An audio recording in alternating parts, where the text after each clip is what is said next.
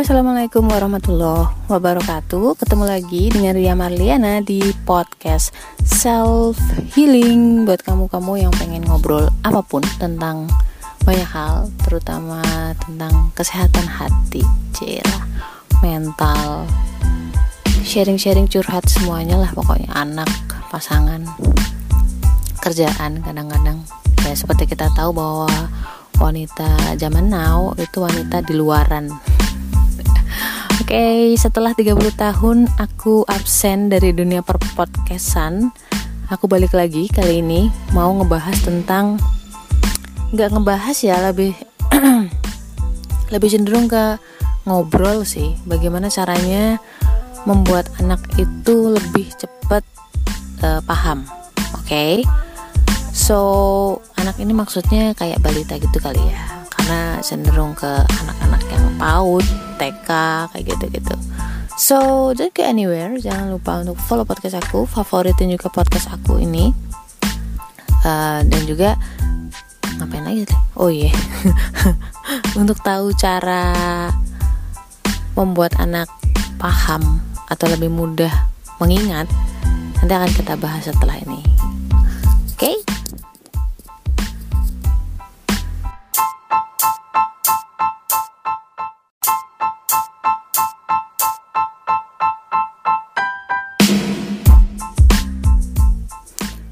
Oke, balik lagi sama Ria Marliana di podcast Self Healing untuk ngomongin tentang gimana caranya membuat anak lebih mudah paham dan hafal. Wait, ada satpam. ya maklum ya, karena satpam itu bolak-balik seliweran setiap jam. Kalau di sini nih, gitu. Apa tadi mau ngomongin apa? Oke, kita mau ngomongin tentang anak ya. So, aku bakal ngomong uh, cerita aja bahwa aku tuh punya anak usia berapa sih? Ya lima tahunan gitu, dan dia sudah TK gitu ya. Dan terus terang tantangan besar banget ketika WFH adalah jadi guru TK itu di antara yang lain-lain kerjaan yang lain-lain atau peran yang lain kayak ibu negara, menteri keuangan, psikolog dan macam-macam itu masih jauh lebih mudah dibanding dengan guru TK. So aku pengen kasih applause buat guru-guru TK itu dan juga agak miris karena memang uh, dengan kerjaan seberat ini tanggung jawab sebesar ini tetapi gajinya gajinya segitu artinya sama artis mungkin jauh ya. Jadi kadang miris juga ada statement bahwa artis dibayar mahal untuk merusak moral bangsa. Ya nggak semua jangan dipukul rata dulu. Cuman mirisnya adalah ironinya guru terutama guru TK itu dibayar murah untuk membu me membangun karakter bangsa gitu. Itu bener sih sad but true gitu loh. Sedih tapi ya begitu gitu loh. Oke lanjut ya. Jadi selama WFA itu tuh WFA WFH work from home. Ini udah berapa bulan ya? Tiga bulan kayaknya. Buset dah. Itu kenapa saya jarang banget ke podcast jarang banget uh, upload konten di Instagramku di Ria Marliana 87 dan juga karakter cinta Goldar. Itu karena memang apa ya uh, itu berat banget ketika di rumah karena memang anak-anak taunya ibunya itu ya di rumah untuk bareng sama mereka gitu loh so jadi berat banget kadang-kadang udah terlalu capek. Gimana ya kurang gigih gitu loh kayaknya. Jadi ya ya udah gitu loh tidur aja gitu. oke lanjut ya. Jadi yang paling berat itu jadi guru TK-nya anak-anak guru TK-nya Fatir baru anak satu ini yang sekolah gitu loh itu kenapa? Karena ketika di sekolah dia beda banget sama di rumah. Kalau di rumah dia udah kayak apa adanya dia, seneng bilang seneng, nggak suka, nggak mau ya bilang nggak mau gitu loh. Sama emaknya juga apa sih mah? Gitu, kok capek gitu. Udah pergi aja gitu. Gak mikirin lagi udah. Nah ini nih. Sementara tantangan yang paling besar buat saya di usia 30 tahun yang serasa 27 tahun ini gitu karena aku nggak pernah ngerasa usiaku berubah walaupun sekarang udah 33 tahun gitu. Tapi apa ya beratnya karena sebenarnya antara aku sama anakku tuh nggak satu frekuensi. Which means bahwa ketika usia 30 siapa sih nih wait ya sebentar ya. Jadi di usia 30 tahun ini 30-an 30 tahun ke atas lah gitu. Itu kita udah nggak mengedepankan perasaan banget gitu loh. Bukan bucin-bucin lagi bukan cinta monyet lagi bahkan cinta gorila aja udah lewat. Saat sekarang adalah lebih mikir ke masalah bagaimana agar uang itu cukup untuk beli beras sampai dengan uh, akhir bulan gitu kan. Dan semacamnya gitulah gitu. jadi udah nggak dominan lagi perasaan gitu loh. Udah mengedepankan logika banget.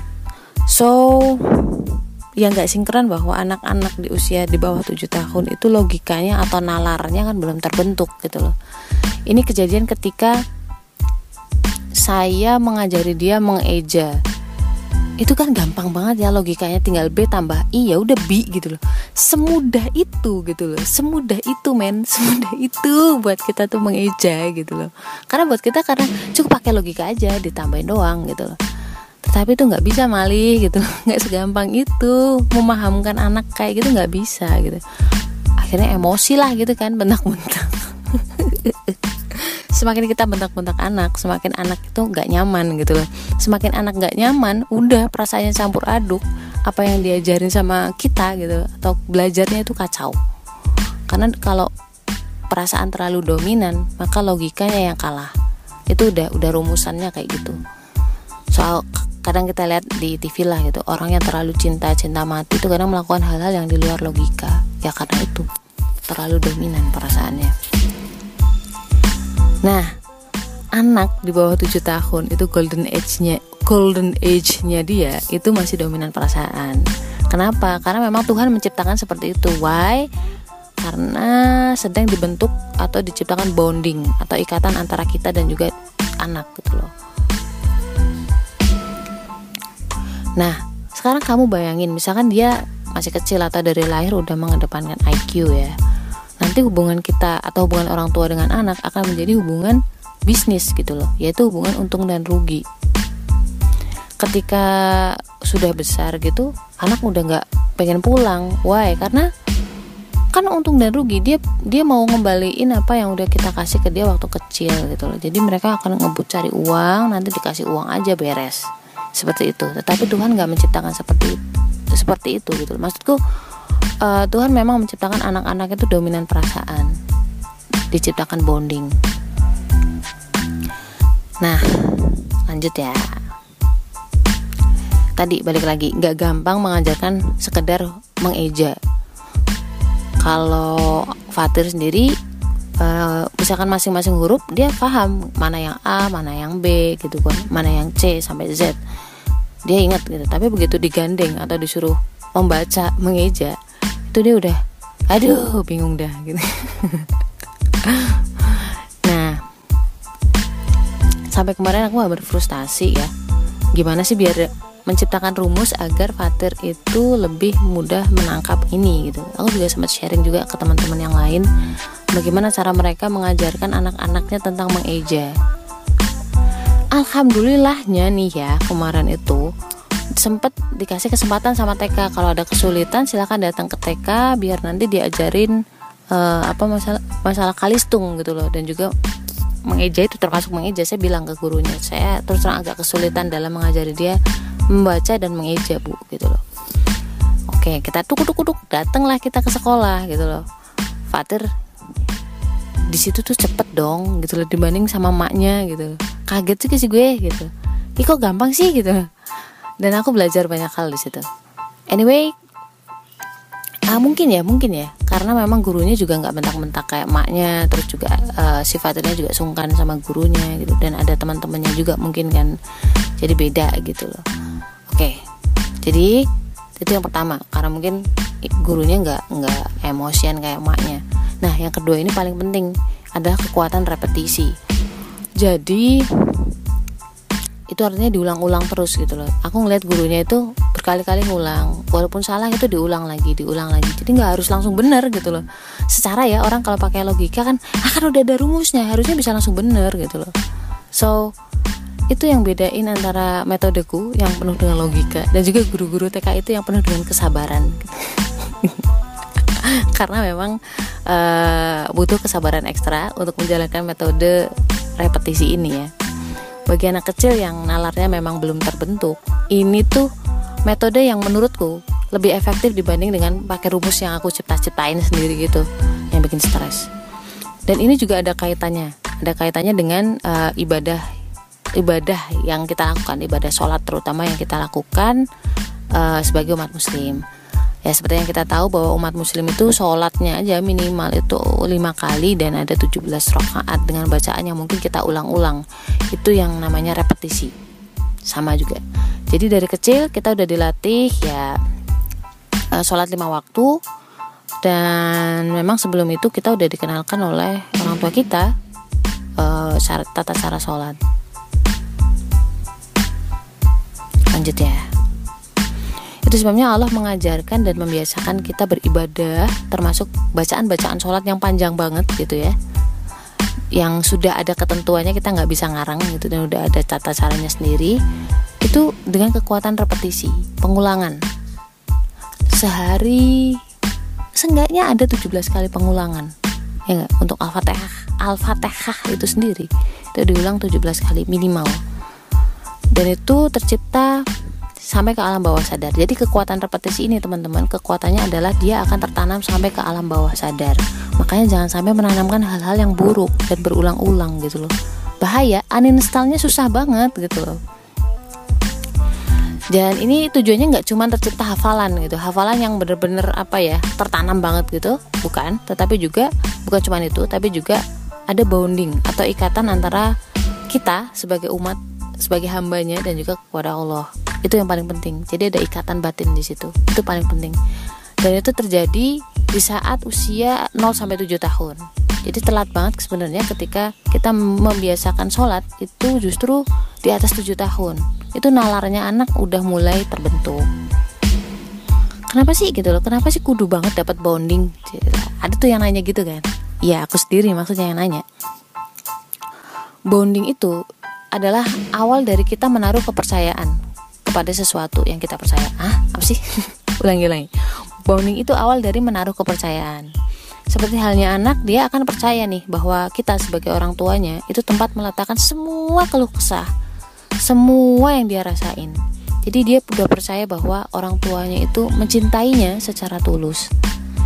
Dan setelah dia percaya, maka semua yang disampaikan oleh orang tuanya itu akan menjadi sebuah kebenaran. Itu yang paling penting. Setelah dia percaya, semua yang disampaikan oleh orang yang dia percaya itu akan menjadi sebuah kebenaran. Itu tuh. Ini penting banget. Penting banget. Karena memang nalar anak kan belum terbentuk, ya kan? Nah, makanya di sini tuh orang-orang yang beriman, yang punya iman itu bisa mengajarkan tentang tauhid tentang agama atau keyakinan yang mereka anut kepada anak-anaknya. Di saat usia ini nih golden age ini itu itu lebih mudah mengajarkannya. Dan juga selain itu kita juga bisa menanamkan nilai-nilai yang baik kepada anak.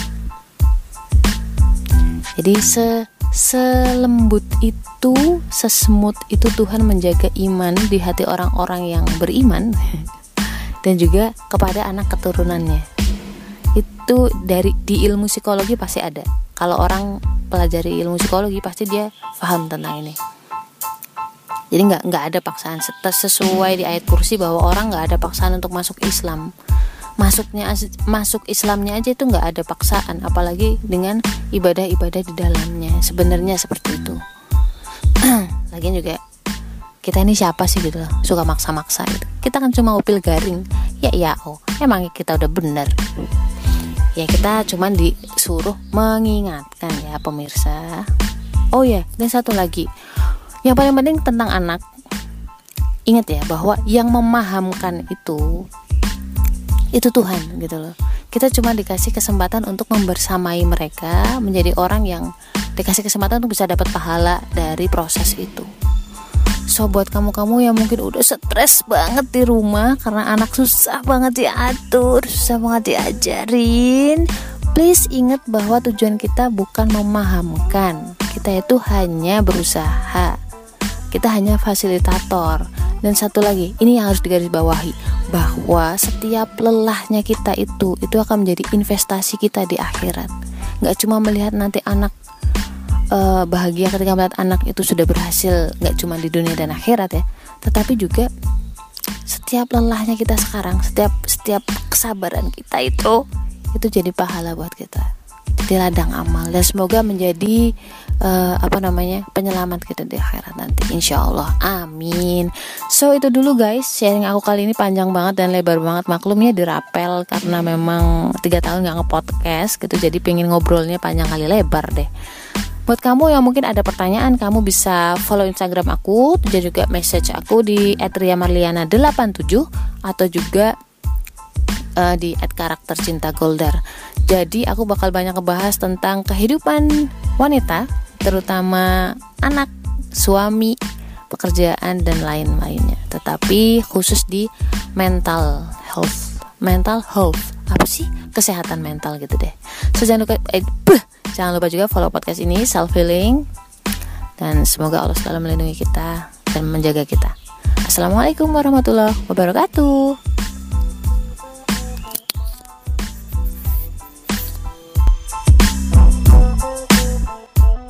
Punya masalah, curhatin aja di podcast Self Healing. Podcast ini dipersembahkan oleh konselorpernikahan.com.